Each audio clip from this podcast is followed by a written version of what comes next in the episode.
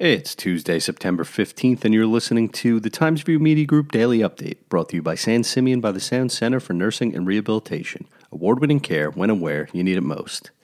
It sounds unlikely, a cast and crew of Southold High School students beating Broadway to the punch, performing what is recognized as the first theatrical production of the rock opera Jesus Christ Superstar in the United States. But that's what happened in June of 1971. And to add some spice and mystery, a lingering question remains. Was that Paul McCartney a little over a year after the breakup of the Beatles in attendance of one of the four shows at Southold High School? Unlikely, perhaps. Beyond the realm of possibility? Certainly not.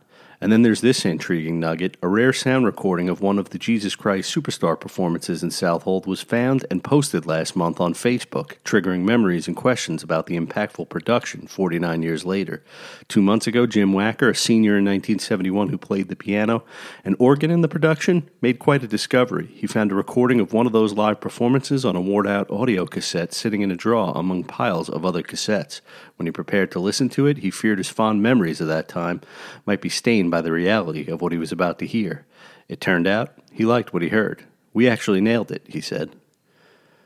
The game had plenty of drama for week one in the NFL. Tom Brady's first game in a new uniform with the Tampa Bay Buccaneers, a matchup between two of the all time great quarterbacks in Brady and Drew Brees of the New Orleans Saints, and of course the oddity of a game being played in an empty stadium as the nation continues to confront the COVID 19 pandemic.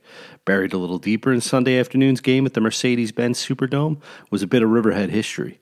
Former standout Riverhead football player Ethan Greenidge made his debut on the field during a regular season game when he lined up at left tackle on the offensive line for a handful of special teams plays.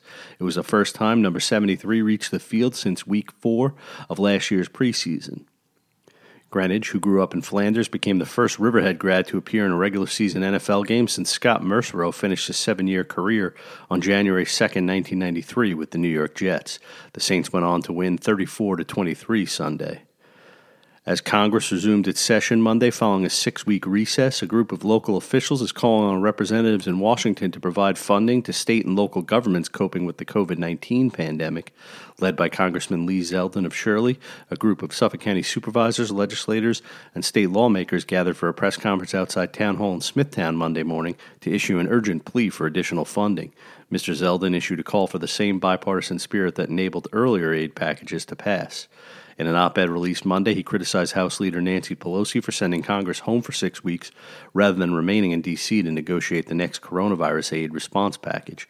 Mrs. Zeldin has sponsored bipartisan legislation along with Representative Antonio Delgado of Rhinebeck and Senators Charles Schumer and Kirsten Gillibrand that would provide local governments with direct federal relief to pay for essential services and offset lost revenues. Under the Direct Support for Communities Act, funding would be split 50 50, with half committed to cities, towns, and villages, and half directed to counties. It would be allocated across all counties based on population. Expect sunny skies today with a high near 69 degrees, according to the National Weather Service. Low tonight will be around 49. I'm Grant Parpan, and that's our update for Tuesday. Check back for more news throughout the day. Once again, today's report was brought to you by San Simeon by the Sound Center for Nursing and Rehabilitation. Award winning care when aware you need it most.